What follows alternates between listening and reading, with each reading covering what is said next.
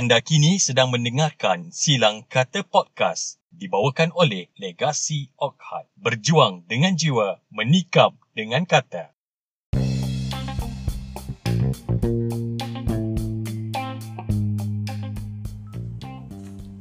Hai Assalamualaikum Apa khabar? Kita berada di episod kedua Silang Kata Podcast Saya Azri Arifin Peneraju anda Dan bersama saya ialah Hafiz Latif Hai. Dan juga Saidah Muizzah Assalamualaikum. ah, Hari ni dia ayu-ayu sikit eh. Waalaikumsalam. Terus in character eh kan. Okey. Ha. Okay uh, Dan ini ialah episod kedua Dah mula rasa macam Dapat rentak eh Betul.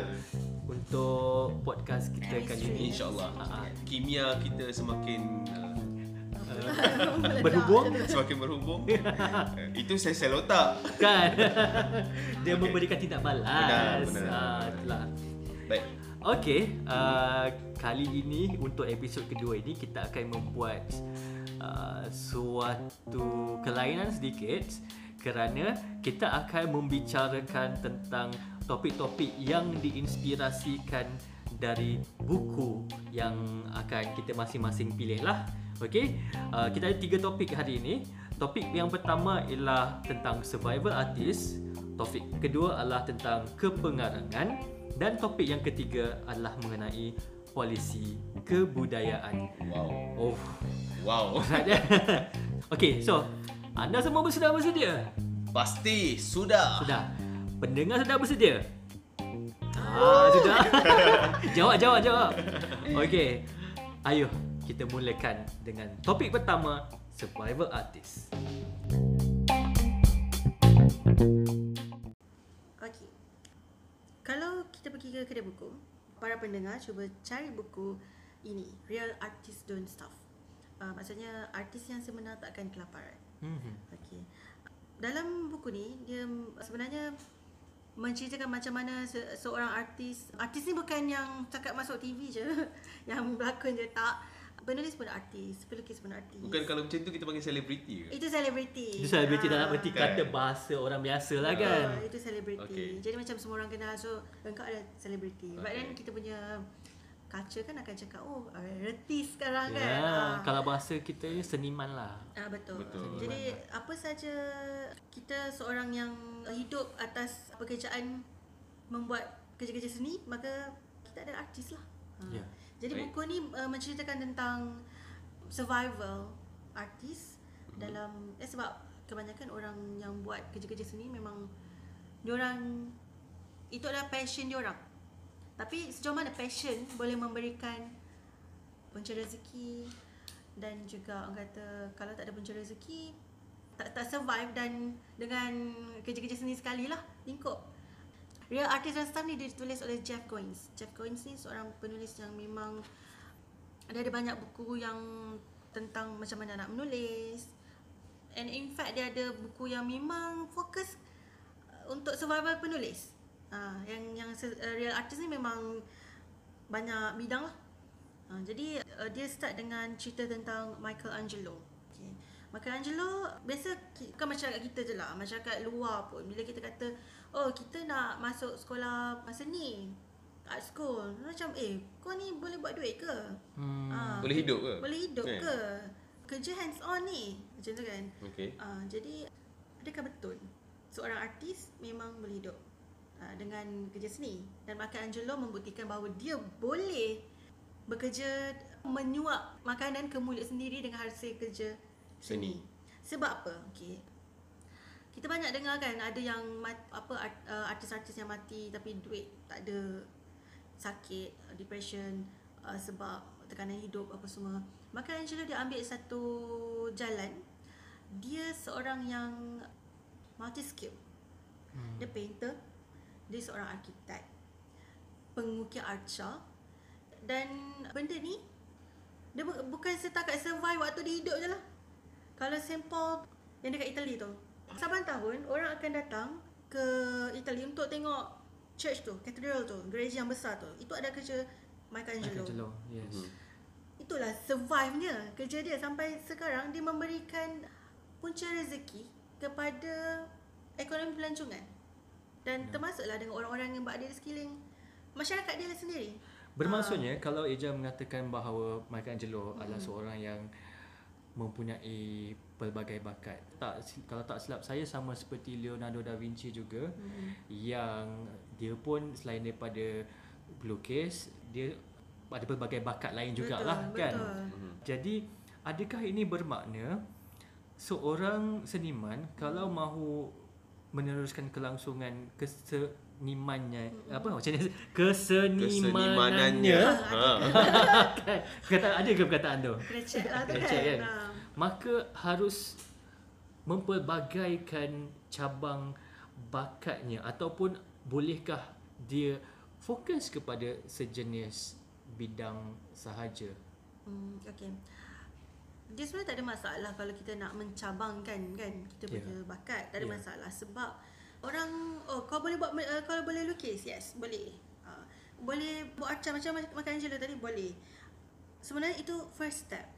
But the second step is kita sendiri kena letak harga pada kerja kita.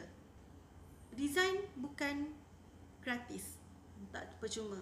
Uh, boleh tak lukis? Uh, boleh.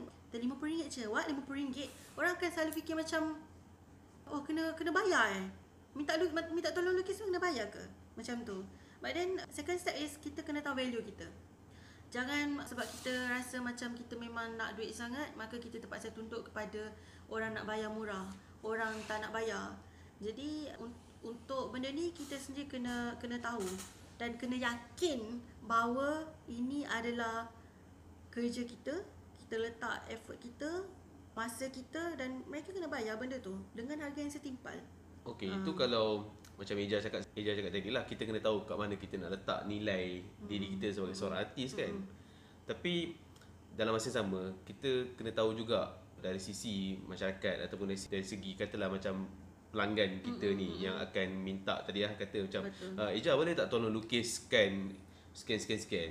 Macam mana kita nak memberitahu ataupun macam mana kita nak mendidik uh, supaya mereka tahu bahawa kerja-kerja begini bukannya kerja-kerja yang boleh nak dianggap enteng, ambil mudah dan oh alah setakat lukis saiz A3 je kot takkanlah nak bayar Tenang je RM50. tu kan, ha, macam tu ah. lah kan. So macam mana kita nak mendidik masyarakat, mendidik pelanggan-pelanggan kita ni nanti untuk untuk yalah begitulah memberi nilai yang setimpal kepada hasil kerja yang kita berikan. Pada Eja dia benda-benda ni antaranya sangat teknikal lah which is contract is your best friend. Apa-apa saja kena educate customer bahawa sebelum kita memulakan kerja 30% kena masuk dulu. Hmm. 30% bayaran kena masuk dulu. Maknanya kena ada deposit lah. Betul. Okey. Ada deposit. Kemudian baru uh, masuk untuk mm, kalau dia orang dah setuju untuk up design tu 50% daripada baki. Dah settle baru bagi 50% lagi. Mana kata kalau nanti katalah eh bila bila kita dah lukis, mm lepas tu katalah contohnya klien tak nak terima, Hmm. maknanya memang katanya tak ready lah kerja ni tak ready tapi 30% tu kira dah dah settle lah juga maksudnya. Betul. Itu itu Eh. benda Paling tidak kita dah kita dah orang kata apa ah, dah secure sedikit Hmm. uh, masa yang kita dah berikan untuk kita punya pitching punya saya itu sebagai satu pitching lah kan. Hmm. Kita bagi dulu sketching. sketching ke apa ke ini kalau Hmm. dia rasa terima baru ni. Bermakna kerja sebenarnya sudah bermula dari Betul, situ. Walaupun hasil akhirnya mungkin belum lagi diterima tetapi hasil keringat dah- daripada kita awal dah- itu idea itu harus dihargai. Itu adalah sesuatu yang perlu lebih kita tingkatkan Betul. kesedaran tentang masyarakat betul, betul. tentang nilai seni kita berbalik kepada nilai seni tadi. Dan rasanya itulah tadi sebenarnya bila cakap pasal ni bukan setakat kita mendidik masyarakat tadi juga sebenarnya kita mendidik artis-artis yang ada di luar sana Betul. juga sebenarnya sebab tadi kan bila Aja cakap pasal macam mana nak mem- memberi nilai kan kepada diri sendiri tu kadang-kadang saya terfikir juga adakah kita sendiri sebagai seorang artis terlalu merendah diri eh quote unquote eh kita merendah diri macam ah, aku lukis macam ni je kot tak apalah aku 50 je contoh. Tapi padahal sebenarnya mungkin sebenarnya nilainya Betul. kita tengok macam wish sepatutnya ini lebih mahal sepatutnya. Kita pergi jumpa doktor pun kena bayar consultation. Jadi kenapa tidak seorang artis dibayar consultationnya? Case sketchingnya ni ya macam ni macam macam ni. Kita consult klien maka kena bayarlah juga. Ya, benar. Ha. Mungkin dalam kita bawa ke dalam cabang seni contohnya cabang seni lakonan, Hmm. raptai. Hmm. Kalau kita ada script reading, masa yang dilaburkan itu it pun adalah sesuatu yang kiranya time cost Betul. Untuk seorang pelakon. Betul.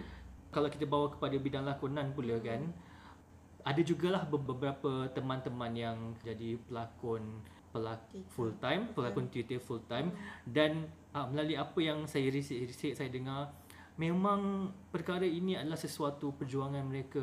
Kadang-kadang struggle juga Betul, untuk betul. untuk survive.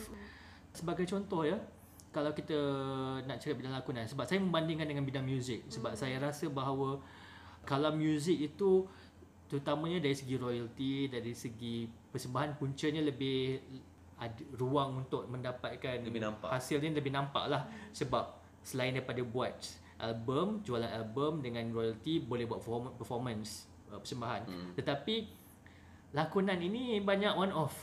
Kebanyakan lakonan banyak one off kan dan sekali bayar dan kemudian terus hasil lakonan itu boleh digunakan sampai bila-bila.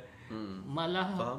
Stesen TV pun kadang-kadang mengulang tayang banyak kali kan. Jadi dari situ makan tu makan sekali saja berbanding ahli muzik kalau komposer ataupun penulis lirik makan berkali-kali untuk satu kerja yang dibuat sekali. Ha, jadi Faham. itu adalah satu benda yang saya terfikir sebaik saja mendengar topik survivor artist. Ya, sebab untuk muzik dan juga lakonan saya agak kurang tahu lah benda tu. So, saya bercakap tent- uh, sebab saya cakap pasal Illustrator. ah sebagai seorang illustrator lah sebenarnya. Sebab dulu pun saya membuat kesilapan yang sama. Macam oh tak apalah tolong. Eh, Tidak, tak boleh macam tu. Walaupun kita ada kerja lain, walaupun mungkin anda seorang guru tapi anda juga seorang pelukis. Kalau anda sudah dapat gaji daripada kerja sebagai kerja tetap, kerja makan gaji. Tapi ah, kena tahulah nilai kita untuk untuk kerja yang commission base ni pula. Kita kena sedar bahawa orang kata oh apa buatlah kerja seni nak buat bisnes kan. No, ini masalah masalah kebanyakan uh, orang-orang seni yang melihat bahawa seni macam tak perlu bayar. Padahal tu bisnes. Your art is a business. Dan satu perkara yang adalah tentang masih lagi ada orang yang ambil kesempatan kepada artis atas dasar ingin memberikan exposure. Hmm. Pendedahan. Pendedahan Pendedahan maksudnya okey, kita dah bagi ruang kepada kamu. Ni platform lah Ni platform, Eh. gunalah. Takkan tak nak hargai. Hmm. Kan?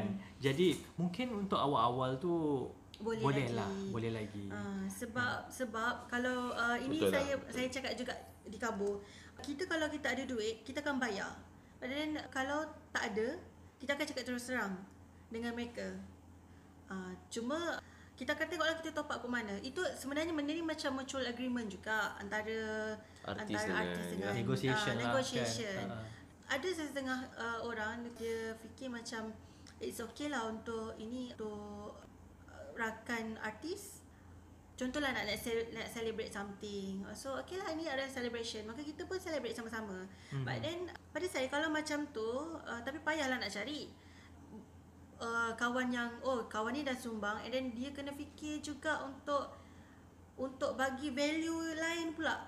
Nak tak nak kalau kau kawan artis bagi benda yang free, benda yang quote unquote free maksudnya itu bukan free. You need to find something untuk bagi balik kepada dia. Paling tak kita win-win lah. Betul. Macam tu, Contoh, menang-menang. contoh, okey, dah perform baca puisi sekali.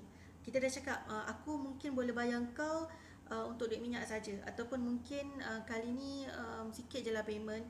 Tapi apa yang kau boleh buat adalah pergi cari orang lain yang boleh bagi job kepada kawan. Hmm. Ah, Faham. kita tahu kita tak banyak duit. Ya. Tapi kita ada budi yang kita boleh bagi. Ya, ya. Ah, faham. tapi tapi benda ni payahlah sebab tend untuk ditipu yang besar lah. kecuali kecuali kalau kita, kita memang kenal kawan tu betul-betul. Ya, memang ya, orangnya faham. memang memang tak banyak duit tapi dia ada budi yang dia boleh bagi untuk Ah, jangka okey. masa panjang. Jadi akhirnya kita berbalik kepada ketelusan lah. Betul. Ketelusan Hmm, ketelusan juga dan juga artis juga perlu melengkapi diri dengan kemahiran membuat negotiation. Betul. Okey, ya. untuk kemahiran negotiation ni kadang-kadang ada artis yang tak boleh bercakap. Ya, Ah, ya. bercakap. Jadi apa yang perlu dilakukan adalah sebenarnya buku ni sangat bagus kan untuk dibaca. Sebab dalam buku ni sendiri kata untuk artis yang tak pandai nego, cari patron, penaung. Maksud orang ataupun manager yang boleh bercakap untuk dia. Agent juga. pihak- Agent. Ah, Macam agent kalau boleh dalam juga. bidang penulisan literary agent Betul. gitu untuk ya. bercakap tentang oh ini uh, ini adalah karya uh, penulis ni. Ini adalah uh, lukisan pelukis ni. Maka uh, begini-begini dan dan berbalik ba- juga kepada ketulusan tadi. Ya benar. Ah. Jangan sampai agent tu pula yang memanipulasi Betul. harga ke apa kan. Ah. Jadi kepercayaan tu Kepercayaan. harus adalah why juga. Contract is your best friend walaupun dengan agent. Yes.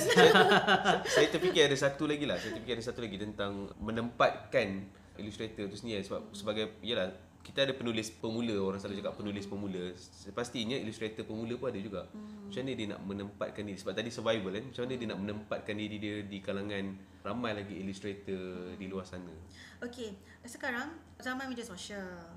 Kalau kita pun kita sendiri pun tak pandai nak bercakap untuk cari patron, maka media sosial lah patron kita. Uh, Faham. jadi bercakaplah di media Portfolio- sosial. buatlah portfolio Betul, sendiri buat media portfolio sosial. sendiri. Faham? Kita ada banyak saya tengok Squarespace, ada Wix kan, Wix. Wix Mm-mm. ada bina portfolio, ada website. Even di Instagram pun boleh sebenarnya. Betul. Dan jangan lupa ya, di Instagram tu letak besar-besar sikit kita punya nama sebab tend to be still kita punya stolen punya art pun ada tendensi juga. Banyaklah, banyak jadilah. dicuri Ya. yeah. dicuri artworknya untuk dijadikan t-shirt lah Kalau, ah, dan t-shirt, sebagainya letak oleh orang lain cafe dan everyday promo. Langkah berjaga-jaga Betul. harus dilakukan Betul. daripada awal. Terima kasih Eja untuk kupasan buku Real artist turns tough. Yes, O- terima Oleh kasih. Jeff Collins. Yes, Survivor Artist. Dan kini kita beralih ke topik kita yang kedua akan dikendalikan oleh Hafiz Latif. Silakan. Okey, kita akan bercakap soal kepengarangan uh, dan antara uh, hari ini untuk hari ini saya contoh yang saya akan berikan adalah berkenaan buku uh, kumpulan puisi uh, Syafiq Said tulisan oleh Syafiq Said. Kawan kita. Kawan kita Kawan betul. kita. Uh, judul bukunya adalah Netramu Buruj di Langit Malam Oh. terbitan Legasi Ohad. Apa maksud netramu tu? Huh, netra adalah mata. Kan? Jadi di dalam berbola mata kita ni uh, Syafiq membayangkan ada buruj. Oh. Bukan mata kita. Mata mata Mata taklah maksudnya alah kan takkan kita nak bocor rahsia awak kena carilah buku ni kan. Ha, tapi maksudnya begitulah kan dalam mata kita ni Syafiq membayangkan ada buruj kan tapi sebenarnya lebih pada uh, mata perempuannya.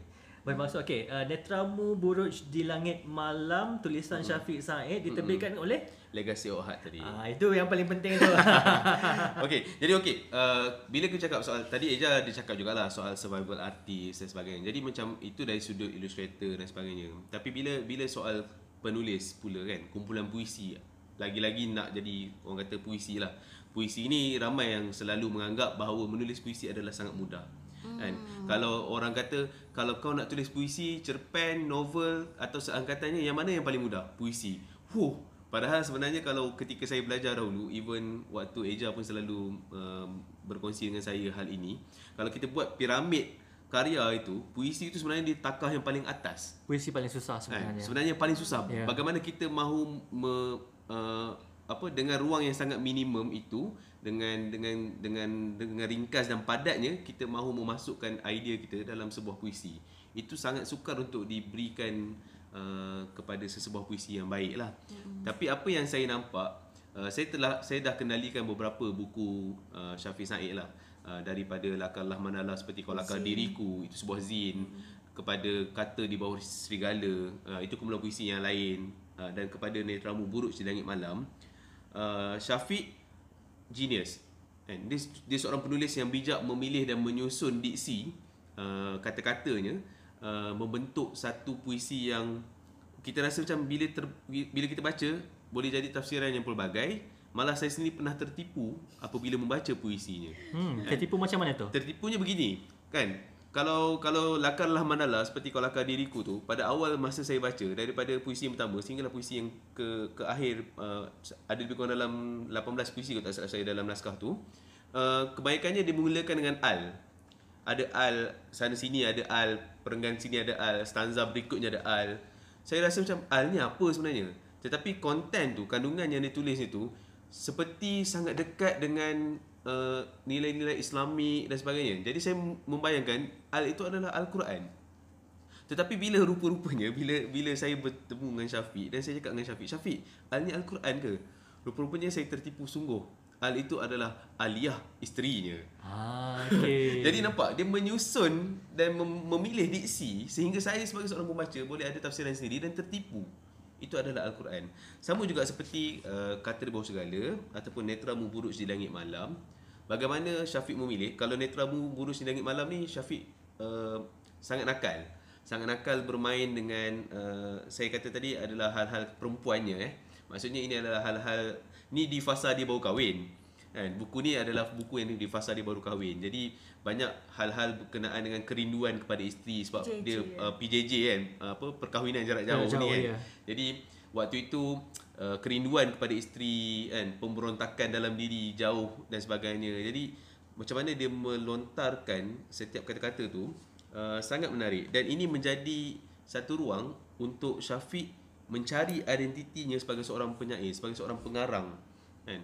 Sebab susah sebenarnya uh, malah apa yang paling utama saya suka bila Syafiq membuat statement dengan sangat berani ya bahawa bagi tahu uh, yang uh, puisi-puisi cinta ni sebenarnya boleh ditulis dengan cara yang sangat luar biasa. Bukan bukan yang lewah yang macam aku cinta padamu, aku sayang padamu, kau kekasihku, kembalilah kepadaku.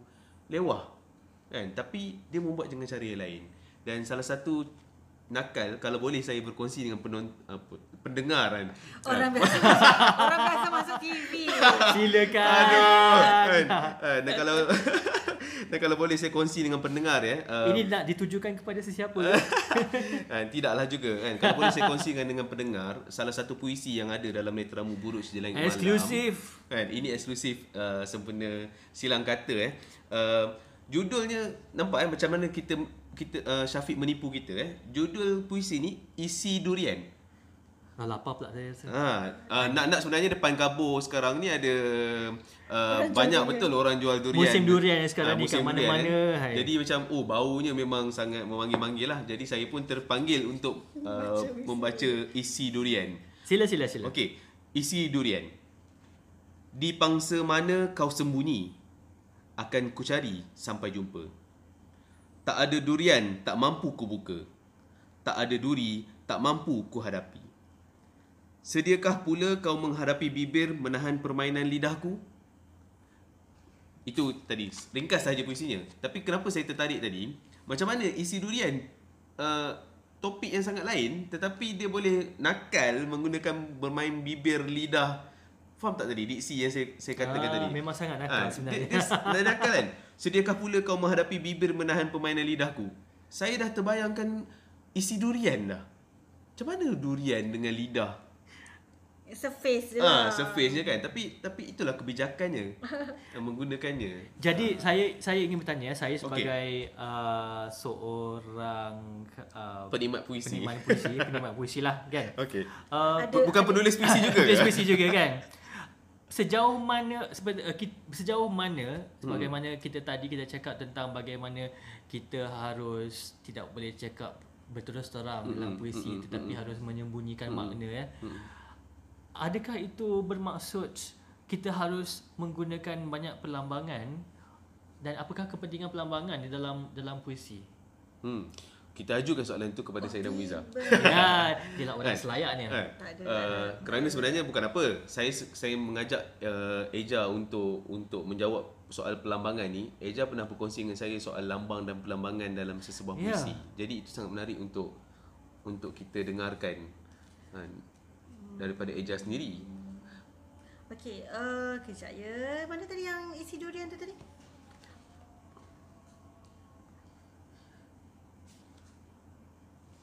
Okey. Uh, isi durian ni memang kita nampak lah dia memang uh, macam cakap eh. Durian uh, terang-terang ada pelambangan, dalam ada pelambangan kat situ. Tapi sebenarnya tak adalah tak semestinya kita harus bersembunyi kan seperti durian yang dicari oleh uh, Syafiq. Syafiq ni. Sebab um, dalam puisi ke sebelah aja ni isi durian ni membuka hadiah memang itu macam cerita secara orang kata apa um, cerita secara langsung sebenarnya mm. uh, contohnya malam ini malam kita membuka kotak-kotak hadiah bersusun diranjang kita yang pertama kali teruja dan malu termasuknya memang dia cerita secara literal pengantin baru Ah. Bermaksudnya puisi yang literal juga sebenarnya boleh jadi indah ya. Betul. Betul. betul. Um, kemudian uh, macam masa dia cerita buka bu, buka lah dulu uh, hmm. kalau kita bahasa bahasa bahasa cakap kan. Ambil lah kotak tu uh, buka lah dulu lah. Buka lah dahulu ah. katamu. Kau pilih kotak paling besar hanya akibat terlalu gopoh. Ku koyak lumat balutannya. Kau menggeling kepala. Okey. Uh, itu secara literal tapi um, um, kita perlu tahu bahawa puisi uh, ataupun karya seni ni dia mm-hmm. boleh membawa pelbagai tafsiran. Tafsiran. Jadi kita bila um, uh, Roland Barthes kata uh, Doctor is dead selepas mm-hmm. bukunya sampai ke khalayak. Mm-hmm. Ada betul tak ada salah? Mm-hmm. Okey. Uh, betulnya sebab memang nak tak nak kita terpaksa melepaskan uh, karya kita kepada pembaca, uh, pembaca penikmat seni kita ni. Dan uh, kita tak boleh halang mereka fikir apa. Betul. tak boleh halang. Betul. kita tak ada kuasa untuk mendoktrin oh kau kena pilih uh, kau kena decide bahawa kau kena terima inilah uh, buku aku dan aku punya fikiran macam ni. Ha, jadi uh, itu kita bebaskan. Tapi apa yang yang yang tak boleh adalah nak tak nak kita kena bertanggungjawab lah terhadap kata-kata yang ni. Ya, ha, adalah batasan-batasannya. Batasan Saya tertarik sebab itu kerana tajuk hmm. kita kepengarangan kan. Hmm. Dan apabila kita melihat sesebuah karya, uh, semua karya lah, tak kisahlah puisi ke, novel ke, uh-huh. uh, kita melepaskan karya tersebut berpisah daripada tubuh badan kita. Uh-huh. Tetapi dalam masa yang sama, karya itu akan sentiasa mempunyai cok mohon kita. Hmm. Ia akan sentiasa Faham? ada jejak jejak diri kita di dalam karya tersebut, cara kita berfikir, footstep. Footstep hmm. kan.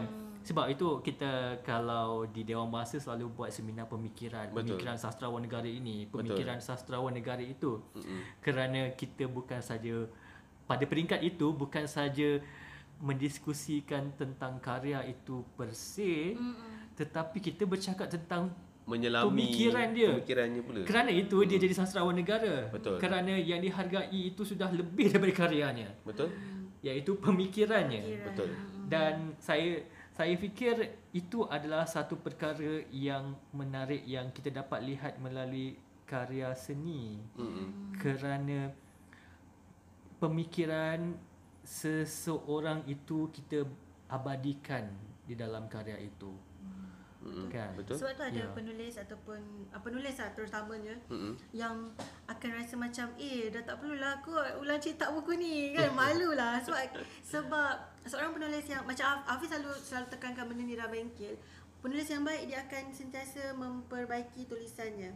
Jadi bila um, tulisan dia makin baik pemikiran dia makin matang dalam dalam uh, fasa yang lain dia akan rasa macam eh boleh dah, dah stop yang yang lama-lama ni sebab dia dah tak melambangkan pemikiran dia pada pemikiran semasa dia.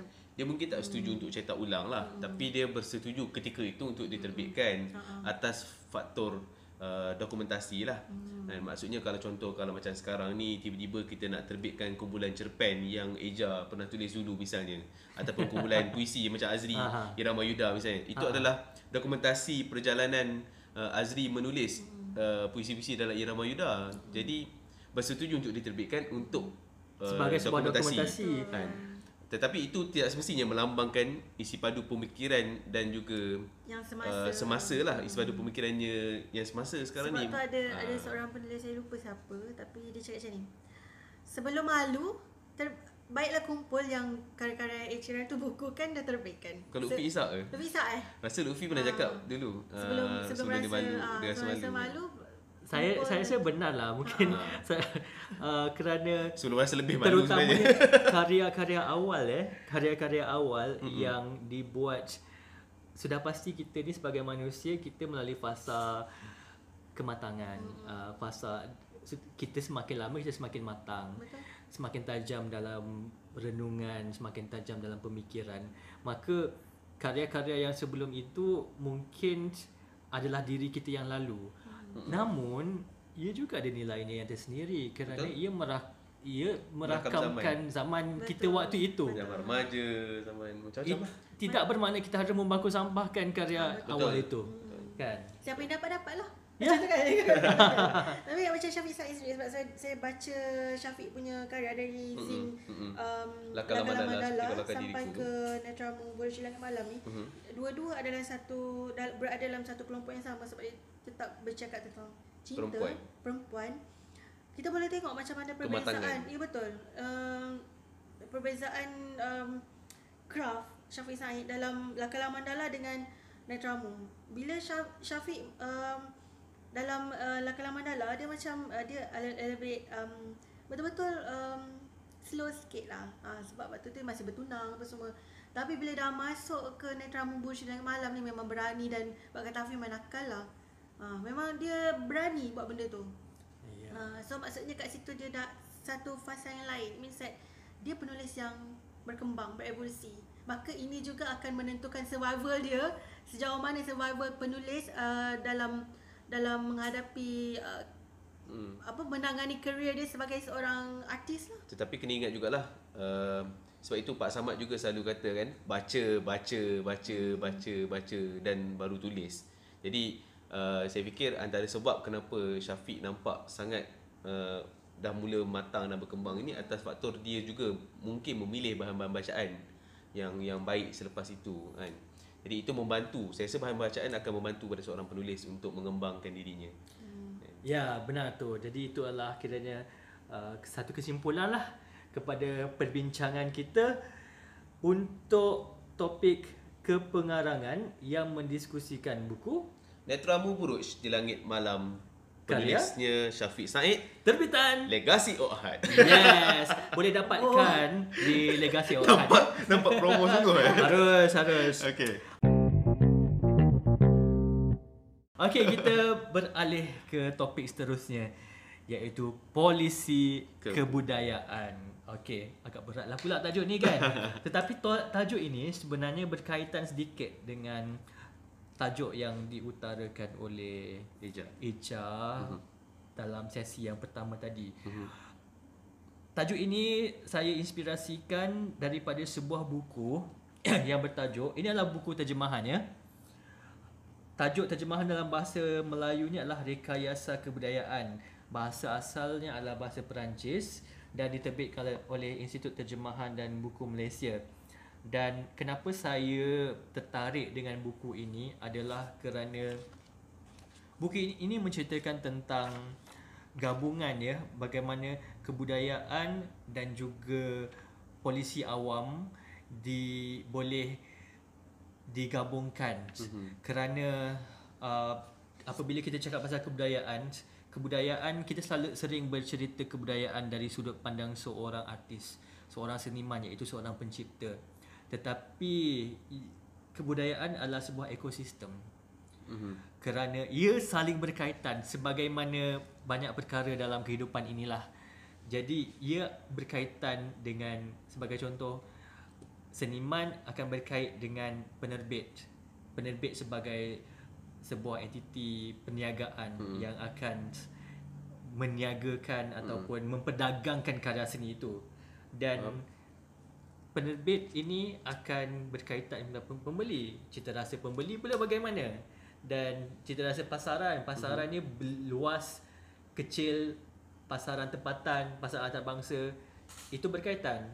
Dan kemudian paling tinggi sekali ia juga akan berkaitan dengan kerajaan. Ia akan juga berkaitan dengan pihak berkuasa. Apa yang boleh, apa yang tak boleh, apa yang uh, perkara yang boleh dilakukan dalam seni dan tidak boleh dilakukan dalam seni uh, dari segi censorship dan sebagainya lah. Dan Okay. saya fikir hal tentang polisi kebudayaan ini adalah sesuatu yang mungkin dalam negara kita boleh ditambah baik lagi lah. Kerana kalau kita tengok dalam buku Rekayasa Kebudayaan ini, ini adalah sebuah buku yang diambil dari bahasa-bahasa Perancis uh, pastinya dan menggunakan case study di Perancis. Okey. Jadi banyak di sini kalau kita tengok sebab dia menggunakan kalau dalam bahasa Inggerisnya ialah re-engineering culture. Okey. Re-engineering culture. Jadi bagaimana kita mem, ingin membina sebuah uh, ekosistem budaya yang mengambil kira ke semua faktor-faktor environmentnya secara secara holistik.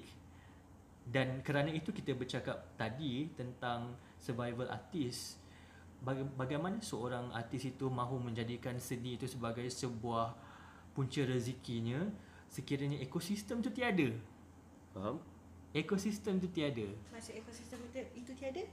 Maksud ekosistem itu tiada Tidak ada ekosistem yang Sebagai contoh Tidak ada Contoh Tidak ada uh, Sokongan daripada Contohnya kalau ingin Ingin ingin Baskers lah Contoh eh Contoh. Okey.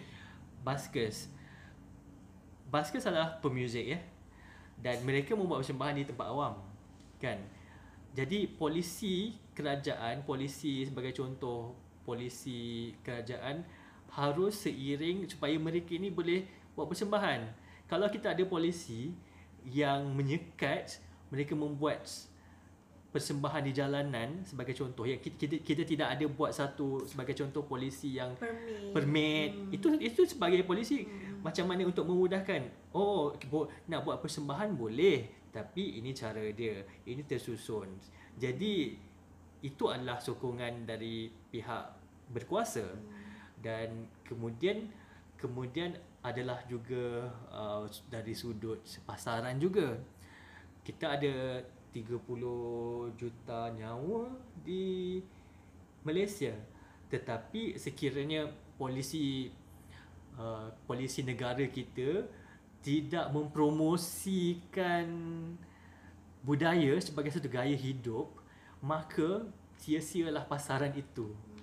Kerana kita tidak boleh menggunakan pasaran itu sebab mereka bukan pengguna seni arts consumers Hmm, okay. Uh, tertarik juga dengan benda ni sebab yeah. um, saya rasa Jerman uh, akan bercakap bahawa dia akan ada um, pandangan yang berbeza lah untuk benda tu dari segi pasaran sebab pasaran ni bukan kita tunggu polisi kerajaan. yeah. Uh, pasaran harus dicipta. Jadi uh, apa yang yang sebab dalam uh, buku Artisan Stuff uh, Chevans akan um, meletakkan beberapa case study Yeah. sebenarnya. Dan um, ada satu case study um, hippies Bohemian kan mm-hmm. mereka akan dari mm-hmm. satu tempat satu tempat dan mereka mm-hmm. tak tahu mana tempat yang sesuai untuk mereka bertapak untuk meng, apa me, bik, untuk bikin seni. ya yeah. Jadi mereka, uh, pada satu hari uh, sepasang suami isteri ni uh, dia naik caravan dia dan sampai ke satu tempat. Kata, eh kita, rasanya kita boleh kot kita start dekat sini. Daripada uh, sepasang suami isteri ni tempat tu berubah menjadi satu kampung kesenian. hmm. Ah, jadi semua orang nak pergi uh, pergi tempat tu untuk uh, dengar muzik, tengok Yeah. uh, painting dan Mhm. mm-hmm. kat situ terutamanya muzik lah. Uh, jadi um, selepas itu baru akan datang saya, uh, saya rasa polisi daripada kerajaan yang tak adalah permit apa semua. Itu itu secara teknikal lah.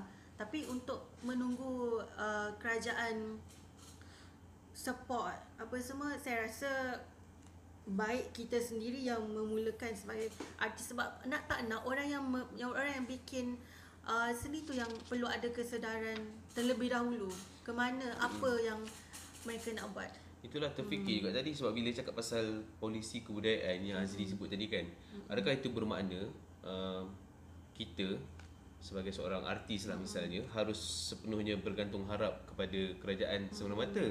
Sebab teringat juga ada uh, satu acara yang kita pergi uh, baru-baru ni pun mengatakan bahawa kita tak boleh nak terlalu bergantung harap kepada kerajaan mm-hmm. sepenuhnya. Mm-hmm. ataupun kita tak boleh nak bergantung harap hanya kepada sesebuah institusi sahaja sepenuhnya. benar. Ya, ya. kan? Uh, kerana pada akhirnya kita sendiri adalah seorang pejuang. Ya. Kan? Jadi apabila kita adalah sebagai seorang pejuang uh, apa yang kita perjuangkan itu asalkan dia tidak melanggar uh, etika ataupun tata susila. Itu itu itu itu ada hal yang, hal yang lain pula lah. Hal melanggar tata susila e- e- etika ni ada hal yang lain lah. Tapi maksudnya sebagai seorang pejuang adakah kita memang perlu bergantung harap kepada kerajaan semata-mata sebab kita kena ada polisi kebudayaan itu atau mungkin Azri ada pandangan lain berkaitan Apa yang saya lihat adalah kebudayaan? pendekatan yang holistik. Bermaksud seniman ada peranan mereka sendiri. Okey. Seniman sudah pasti seniman sejati akan terus berkarya walau apa jua Betul. pun keadaan yang And artist berlaku. doesn't need a permission from uh, other people to make arts. Ya, dan itulah seniman, sejati lah kan. Seniman sejati. Tetapi bagaimana pula dengan at the other end of the spectrum? Adakah adakah mereka sebagai contoh penikmat-penikmat seni?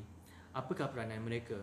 Uh, even dari segi kerajaan pun apakah yang mereka boleh lakukan untuk lebih menyenangkan semua orang lah. Kerana akhirnya semua orang ada peranan. Betul. Dan kita pun ada memang sebuah kementerian yang dide- didedikasikan khas untuk seni dan budaya. Bagaimanapun kalau mengikut pandangan saya banyak lagi yang perlu kita lakukan untuk menyusun polisi kebudayaan kita untuk pergi lebih jauh. Saya ambil satu contoh ya. Korea. Korea adalah sebuah negara yang telah berjaya mengimport budaya mereka sebagai satu sumber ekonomi mereka. Betul. Dengan jayanya.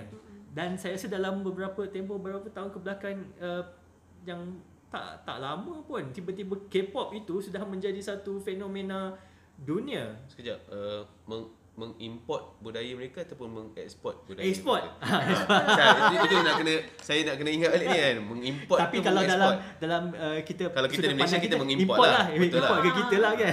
Jadi maknanya Betul, Korea betul. berjaya Ya, ya, ya. mengeksport berjaya budaya mengekspor mereka. budaya mereka ke seluruh dunia dan itu kalau kita nak uh, melihat ia dari sudut yang lebih besar lah dari sudut ekonomi kreatif Sebab lah. uh, sebab tu bila Azri cakap asal Korea tadi semua, saya sebenarnya melihat juga polisi kebudayaan ni dia sebenarnya G2G. gitu je. Ha, G2G jugalah sebab contoh bila seorang artis, okey betul dia boleh langgar apa sajalah contohnya kalau dia tak nak ikut polisi kebudayaan di negara dia sendiri. Tang- Tanggung sendiri ya Kan? betul kan? kan? Kalau dia tak nak melihat kalau dia tak nak mengikut polisi kebudayaan di negara dia sendiri eh, itu hal yang lain. Tetapi apabila dia mahu keluar macam tadi bila Azri cakap pasal keluar kan, uh, ekspor dan sebagainya. Sebagai seorang artis di Malaysia, tiba-tiba dia nak dia nak hidup sebagai seorang artis di di di Is- di Turki lah misalnya eh. Uh, mungkin ada polisi kebudayaan di Istanbul, uh, di Istanbul di Turki Betul, yang betul. harus diikuti. Uh, dan macam mana dia sebagai seorang uh, rakyat lain untuk hidup di uh, di negara lain yang mungkin ada polisi kebudayaan yang lain.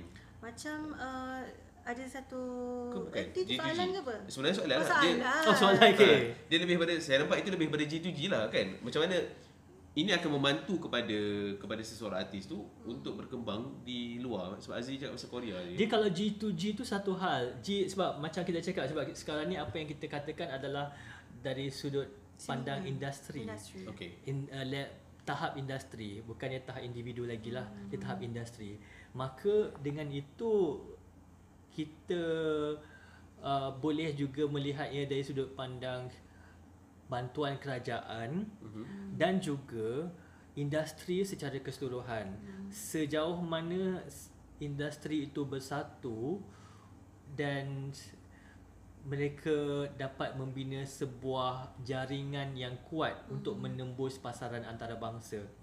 Saya bagi contoh selain daripada Korea, negara yang sedang naik sekarang ini dengan ekonomi kreatif yang tersusun adalah Indonesia. Mhm. Kerana mereka mempunyai sebuah badan iaitu dinamakan BECRAF. Background. Badan Ekonomi Kreatif Indonesia Indonesia, kalau tak silap saya. Maka, kerana Indonesia adalah se- sebuah negara yang kaya dengan hasil seni.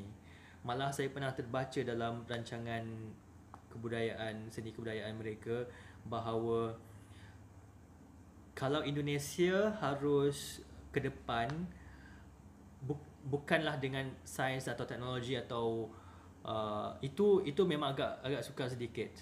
Tetapi dengan seni budaya kerana negara mereka cukup kaya dengan itu hmm. dengan ha, berjuta-juta jiwa uh, populasi mereka mereka ada pasaran yang sangat besar dan mereka ramai orang warga yang sangat kreatif. Dan kita kena tengok juga dari segi apresiasinya lah. Ya. Penghargaan mereka kepada Benar. seni dan budaya itu sangat tinggi. Ya. Dan itu tidak menafikan jugalah kita di di Malaysia juga sebenarnya apresiasi itu sangat tinggi. Uh, jadi berbalik pada polisi kebudayaan tadi, uh, apa yang mungkin Azri nampak uh, kita boleh perkukuhkan kan? ataupun kita boleh kembangkan uh, mungkin orang kata apa eh uh, kesedaran kepada seniman itu sendiri misalnya. Saya melihat bahawa kita harus ada willpower lah. We, kita harus tahu sebenarnya apa yang kita mahu lakukan. Mm-hmm. Malah uh, sebagai contoh kalau dalam industri buku sendiri, pesta buku kan, kalau kita benar-benarlah uh, serius dalam ingin mengantara bangsa kan karya Malaysia, kita harus ada usaha bersepadu yang mana semua pihak harus berganding bahu dan kita ada usaha yang tersusun. Bagi saya, polisi kebudayaan adalah tentang usaha yang tersusun. Okey. Bermaksud Faham? tidak orang ini nak buat macam ni, orang ini nak buat macam ni.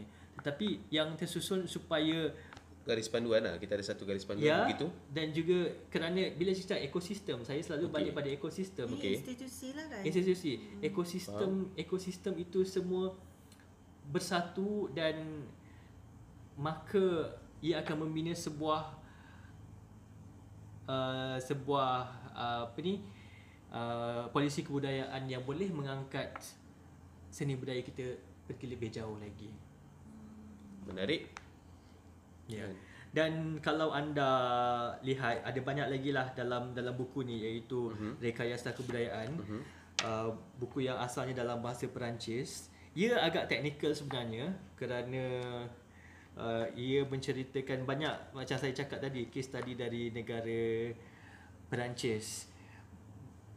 Ada dalam ni yang agak menarik eh kerana ada kajian yang menunjukkan tentang kegiatan-kegiatan kebudayaan yang dilakukan oleh golongan kelas pekerjaan yang berbeza. Sebagai contohnya sebagai contohnya uh, pesara ya, pesara berapa peratus yang membaca buku, berapa per- peratus hmm. yang menonton wayang, mengunjungi museum. Data. Ada data lah, statistik. Nonton teater, statistik.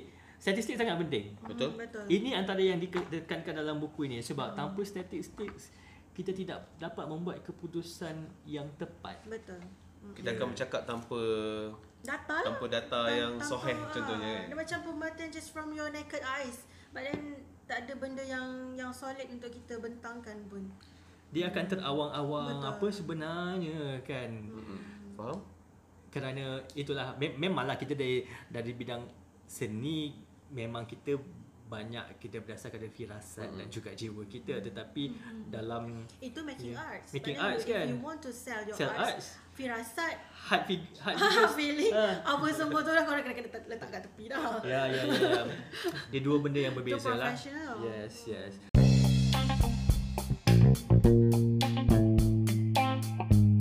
Maka dengan itu, Hmm. itulah uh, topik kita polisi kebudayaan yang telah kita bincangkan. Terima kasih kepada Hafiz dan juga Saidah Muizzah. Ijah. Ijah. Payah nak sebut nama. Payah kan? Ijah je. Ijah, Ijah, Kau bayangkan aku nak sebut waktu akad nikah. Ah, Tiba. Okay. Sebelum kita menutup tirai, Baik. uh, kita nak berkenalan sedikit dengan Kabo. Kalau boleh uh, kita bagi promosi sikit, ruang promosi untuk mungkin cerita sedikit tentang apa itu Kabo. Oh, nasib baik apa itu kabur? Macam kabur pindah kat mana memang tak tahu. apa itu kabur? Eh, silakan. Uh, dengan slogan slogan eh uh, stimulasi seni dan sastra Malaysia. Jadi uh, Kabu adalah satu tem, satu kafe buku. Kita ada uh, kafe buku bila kita, kita sebut kafe buku it means that 80% adalah buku. Yeah. Jadi kau nak makan-makan, naik 80% nak makan, pergilah mamak ke, ini ke kan. Okay. Uh, jadi um, ini ada kafe buku dan kita banyak buat program uh, seni dan sastra lah di kafe buku Ohad ni. Antaranya Kabuzin Fest, uh, kita ada langgang Ohad yang akan bedah buku dan uh, kita akan bawa penulis dengan korang atas stage tu masing-masing. Um, apa lagi yang kita buat banyak sebenarnya secawa wayang, Ngopi di Kabo. ngopi di Kabo, um, Macam-macam Macam-macam. Macam-macam ada seni lah. lah. Bengkel-bengkel penulisan, Bengkel-bengkel, bengkel-bengkel berkaitan dengan uh, seni sas, seni dan sastra lah kebanyakannya. Kalau nak tahu lebih lanjut kenalah follow Instagram Kabo Bangi. Cari Kabo Bangi K A B O B ya Bangi je Bangi lah. Pada baru Bangi tu. Uh, dan itulah kan. Ada. Betul. Facebook. Yes Ah. Dan juga terima kasih pada yang mendengar ni Sekarang ni Kalau anda ingin mengikuti kami Silang Kata Podcast Bolehlah sekarang ini rasanya uh, di application Anchor Mhm. di Spotify. Spotify juga dan kami mengharapkan selepas ni kita akan ada di lebih banyak platform insyaallah Betul. Doakan kami uh, sihat-sihat saja supaya Ya. kita boleh teruskan di episod-episod yang akan datang. Kalau nak doakan tak sihat pun uh, kita orang akan minta Tuhan sihatkan kita orang lah. dan kalau ada apa-apa pandangan, idea ataupun maklum balas lah kepada segmen kami hari ini Mungkin uh, kalau ada uh, topik yang nak request topik tertentu misalnya. Boleh atau email mungkin ada boleh atau mungkin nak jadi tetamu kita Ah, Ah, yes. Ya, ah boleh. itu boleh Lagi meriah. Ya, meriah kan? Ha. Bolehlah di-emailkan kepada email kita iaitu di silang kata podcast sambung Sambung. S I L A N G K A T A P O D C A S T. at gmail.com. gmail.com So terima kasih banyak dan kita akan bertemu lagi di episod seterusnya. Bye-bye. Assalamualaikum. Salam Silang Kata Podcast.